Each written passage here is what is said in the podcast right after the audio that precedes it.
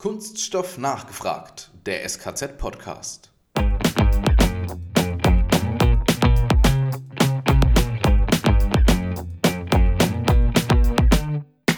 Wünschenswert wäre, wenn wir auch auf den ähm, Trichter kommen, dass also ein Rezyklat nicht mehr das billigste Material aus der Halle ist, sondern äh, dass im Prinzip auch der äh, deutliche Mehraufwand gegenüber Virgin Grades dann auch entsprechend sich in den Zahlen niederschlägt. Also sprich, dass auch die Wertigkeit dann auch ähm, bezahlt wird.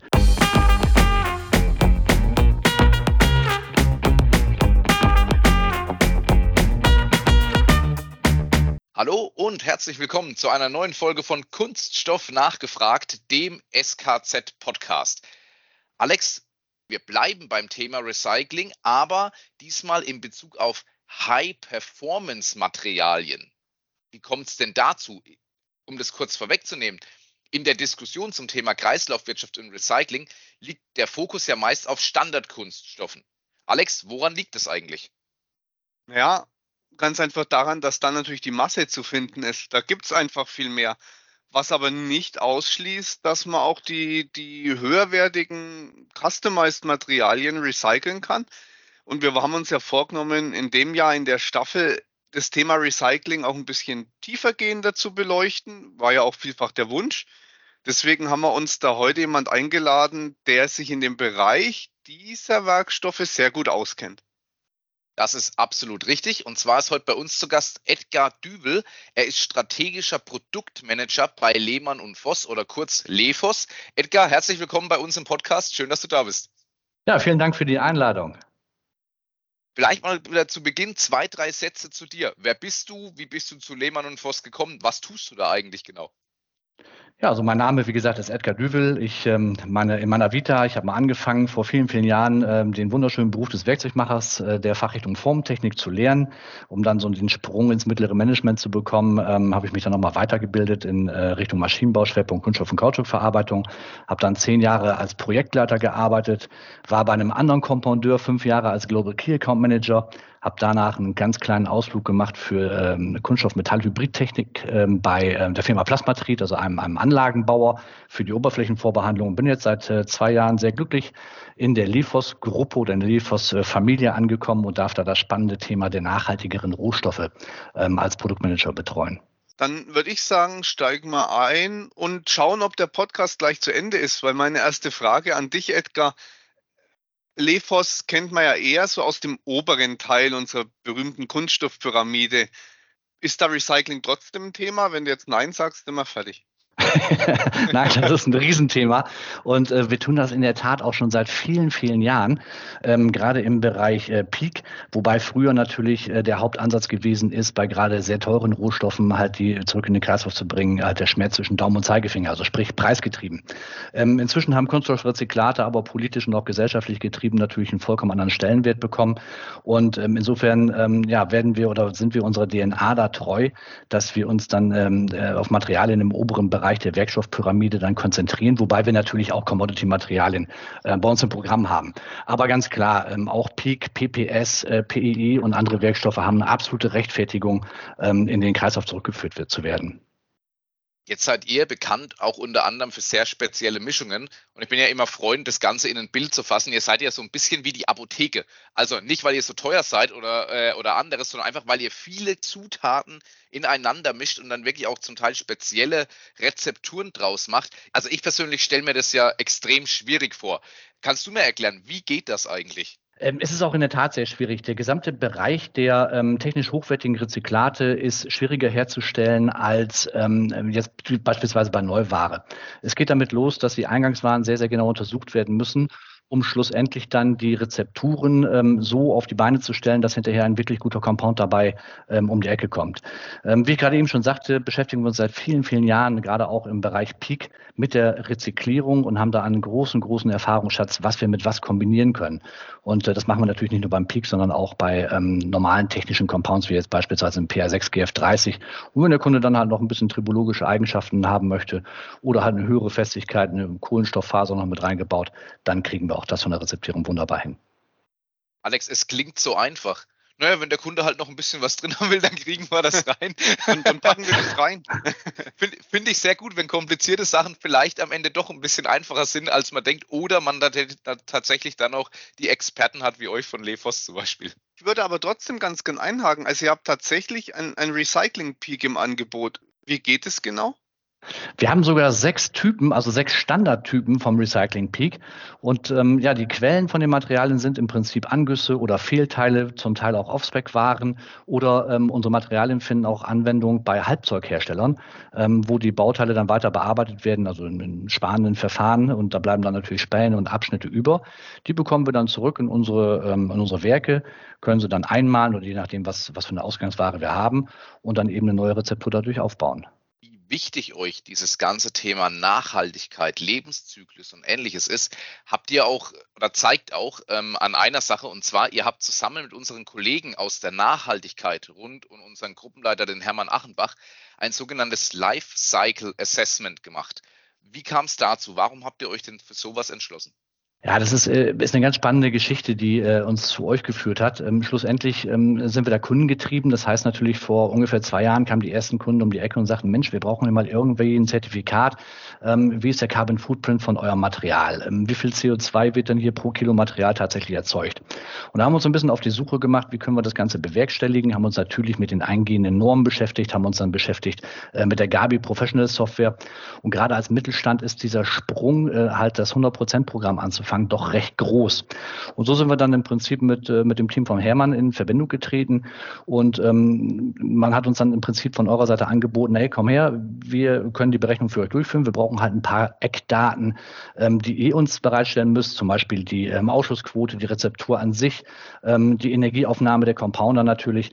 Und äh, das machen wir, das wird in Excel-Form dann übersendet an, äh, ans SKZ und die Berechnungen finden dann bei euch statt. Und inzwischen haben wir über 50 Materialien auf diesem Weg berechnet, können die Kunden dann mit entsprechenden Zertifikaten ausstatten, ähm, können die Werte auf unsere Datenblätter übernehmen und schlussendlich sind alle glücklich.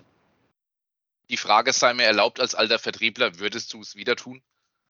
Absolut. Äh, wir gehen ja sogar noch einen Schritt weiter. Ähm, dazu könnten wir dann äh, sicherlich nächstes Jahr auch nochmal einen weiteren Podcast machen. Und zwar wird jetzt eine äh, Plattform aufgebaut, wo wir im Prinzip unsere Daten selber eingeben können. Ähm, und das ist ganz klar, um die Frage zu beantworten, ich will es jederzeit wieder tun. Ich muss es jederzeit auch wieder tun, beziehungsweise die Firma Limon Voss muss es jederzeit wieder tun, weil einfach die Notwendigkeit am Markt besteht. Das ist das Spannende, ne? Also, weil eure Kunden, das ist ja jetzt keine klassische günstige Verpackungsanwendung, wo so ein Peak reinläuft machen die das auch aus, aus Marketinggründen, dass die sagen, ich möchte mir auf die Fahne schreiben, dass ich jetzt hier einen Rezyklat-Compound verwende? Das ist so ein bisschen abhängig von der Industrie.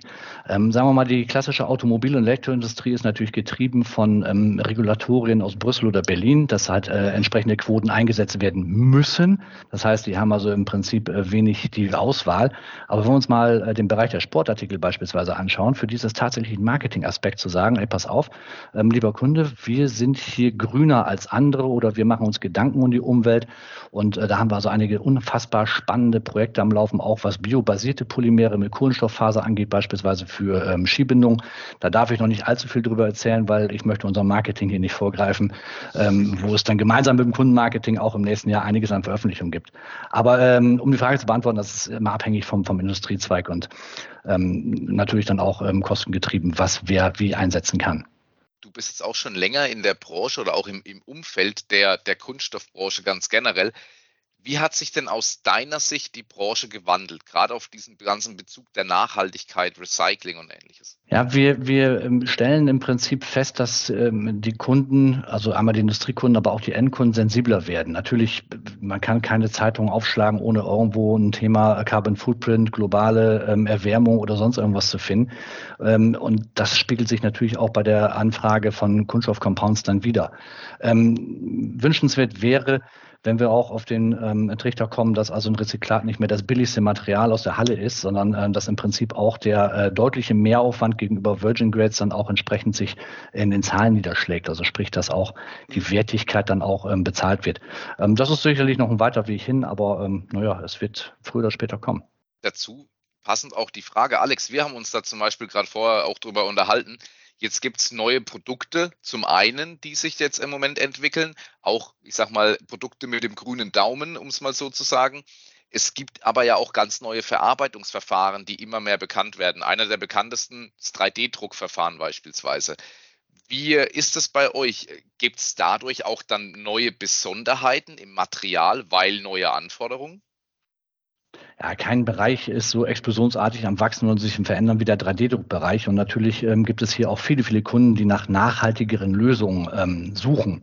Hier haben wir glücklicherweise auch einige ähm, Angebote im Portfolio, was nachhaltige Rohstoffe angeht. Klassische Rezyklate gehören dazu äh, für die unterschiedlichen 3D-Druckverfahren, aber eben auch biobasierende Polymere oder eben Einsatz von ähm, rezyklierten Fasern, die da zum Einsatz kommen können. Ich würde gerne nochmal auf die biobasierten eingehen. Also würdest du sagen, dass biobasierte Kunststoffe auch im Bereich der technischen Kunststoffe eine Zukunft haben? Absolut. Ähm, man muss natürlich ein bisschen differenzieren, wenn Kunden heute mit der Anfrage um die Ecke kommen, ich hätte ganz gerne ein äh, biobasiertes Äquivalent für ein PR6 GF30, ich möchte irgendeine Designabdeckung im Motorraum daraus machen, dann wird spätestens bei der Klärung des Preises für ein solches Material, ähm, naja, der Projektansatz dann gestorben sein.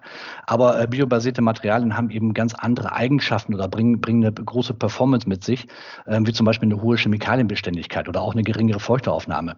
Und wenn man diese Eigenschaften sich zunutze macht und dann äh, klassische äh, petrochemisch basierende Materialien damit ersetzt, hat das eine absolute ähm, Rechtfertigung am Markt, klar. Bevor wir schon zu unserer letzten Frage kommen, denn wir sind heute äh, fix unterwegs, was darf man sich denn, äh, wenn du darüber sprechen darfst, du hast gesagt, ohne dem Marketing vorzugreifen, was darf man sich denn da bei Lehmann und Voss noch so erwarten bei dem Thema mit der Nachhaltigkeit, mit dem Recycling? Gibt es da gerade im Moment besondere Entwicklungen oder ähnliches? Ja, ganz klar. Also wir sehen, dass die ähm, Märkte mehr und mehr leergefähigt sind, was eben die Ausgangsrohstoffe für die klassischen Rezyklate angeht. Und so bauen wir derzeit unser Portfolio weiter aus mit ähm, äh, entsprechenden Rezyklatmischungen. Also sprich mit einem Neuwareanteil in den klassischen Rezyklaten, zum Beispiel in REC 50 auf dem PR6 im PR6-Bereich oder auch im PC-ABS mit ähm, Neuwareanteilen. Ähm, bei den biobasierten Materialien bauen wir das Portfolio auch weiter aus. Allerdings, wie ich schon sagte, ist hier der Preis Preis eben äh, eine ganz entscheidende Frage.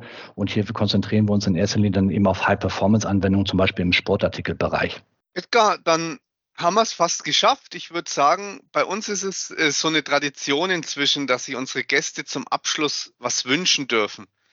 Also für die Branche, für uns alle. Du bist dran. Ja, ich würde mir wünschen, dass ähm, das ganze Thema Nachhaltigkeit mal so ein bisschen offener diskutiert wird und ähm, dass wir das Greenwashing so ein bisschen rausbekommen. Ähm, nachhaltige Rohstoffe einzusetzen macht absolut Sinn. Man muss sich natürlich immer die Frage stellen, gerade bei der Diskussion, die gerade auch in Brüssel und Berlin vorherrscht, Post-Industrial, Post-Consumer, inwiefern ist es überhaupt möglich, ein Post-Consumer-Rezyklat in technische Applikationen reinzubringen? Und hier sehe ich wirklich einen riesen Aufklärungsbedarf, der hier am Markt stattfinden muss. Ähm, es ist nicht überall sinnvoll, mhm. mit Rezyklaten zu arbeiten, weil der Gesamt-Carbon Footprint, also sprich auch die Energie, die ich durch bestimmte Aufwertungsverfahren ähm, äh, dann äh, einsetzen muss, ob das Pyrolyseprozesse oder sonst was sind, sehr, sehr energieintensiv sind. Und man muss sich dann wirklich die Frage stellen, am Ende des Tages, ist es wirklich nachhaltiger als ein neues Material? Und diese Diskussion, die ähm, sollte viel, viel offener geführt werden und mit einem sehenden Auge dann auch in der Zukunft begleitet werden, dass wir hier wirklich nachhaltige Rohstoffe und nicht green gewaschte Rohstoffe Rohstoffe in, den Umlauf bringen. Das ist ein spannendes Thema. Das geht in die Richtung der, der Plastiktüten-Diskussion, ne? die, wenn ja, man sich genau ja. anschaut, ja auch gar nicht so viel schlechter ist wie eine Papiertüte, meist sogar besser. Oder auch eben dieses klassische Thema Trinkheim. Ne? Der Trinkheim ist jetzt quasi sub, äh, äh, wegrationalisiert worden. Äh, jeder kennt diese, diese Bilder von Schildkröten, wo ein Trinkheim in der Nase steckt. Aber der Trinkheim an sich ähm, ist ja nicht das Problem, sondern der Verbraucher, der den halt irgendwo in die Meere kippt. Und ab davon der Trinkheim ähm, hat im Prinzip eine, einen Stellenwert im, im globalen Kunststoffverbrauch. Naja, da brauchen wir uns wirklich nicht drüber unterhalten. Ne? Und hier muss halt einfach Aufklärungsarbeit ähm, betrieben werden und, und die, ähm, die Menschen müssen viel, viel mehr sensibilisiert werden, weil, sag mal, wir sind ja alle Branchenkenner, wir wissen das, aber der Verbraucher an, an sich, der weiß es halt nicht und da muss halt viel getan werden. Das ist ein konkreter Wunsch von dir und auch äh, deine Ausführungen äh, heute. Du hast uns schon auf einige Themen nochmal neu hingeteasert, die jetzt schon äh, Lust und Interesse an mehr versprechen. Das heißt, wir sehen uns mit Sicherheit auch nochmal zu einer zweiten Ausgabe, zu einer zweiten Podcast-Aufnahme. Für heute haben wir es geschafft und äh, im Namen von Alex und mir dir auch nochmal recht herzlichen Dank für deine Zeit. Vielen Dank für die interessanten Insights. Vielen Dank auch von euch und äh, ja, bis zum nächsten Mal. Danke dir, mach's gut. Ja, Alex, und uns beiden, uns bleibt wie immer zum Schluss eigentlich nur noch eins. Kunststoffwissern zur Selbstverteidigung.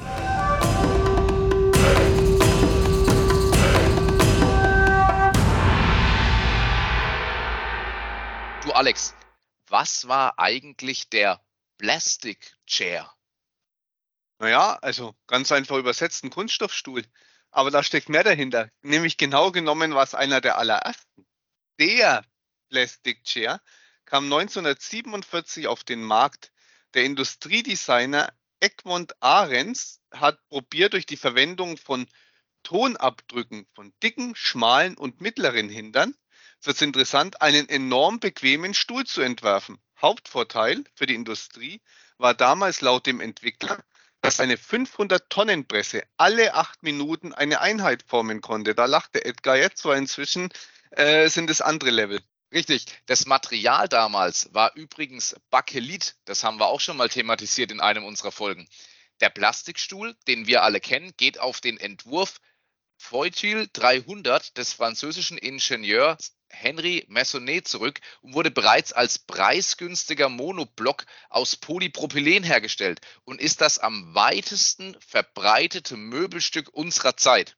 Aber Alex, ich dachte mal, es heißt, äh, für jeden Topf gibt es den passenden Deckel. Jetzt ist ja. Und für, jeden Hintern, Hintern den passenden Stuhl. In diesem Sinne, macht's gut, euer Matthias. Und der Alex. Wir hören uns.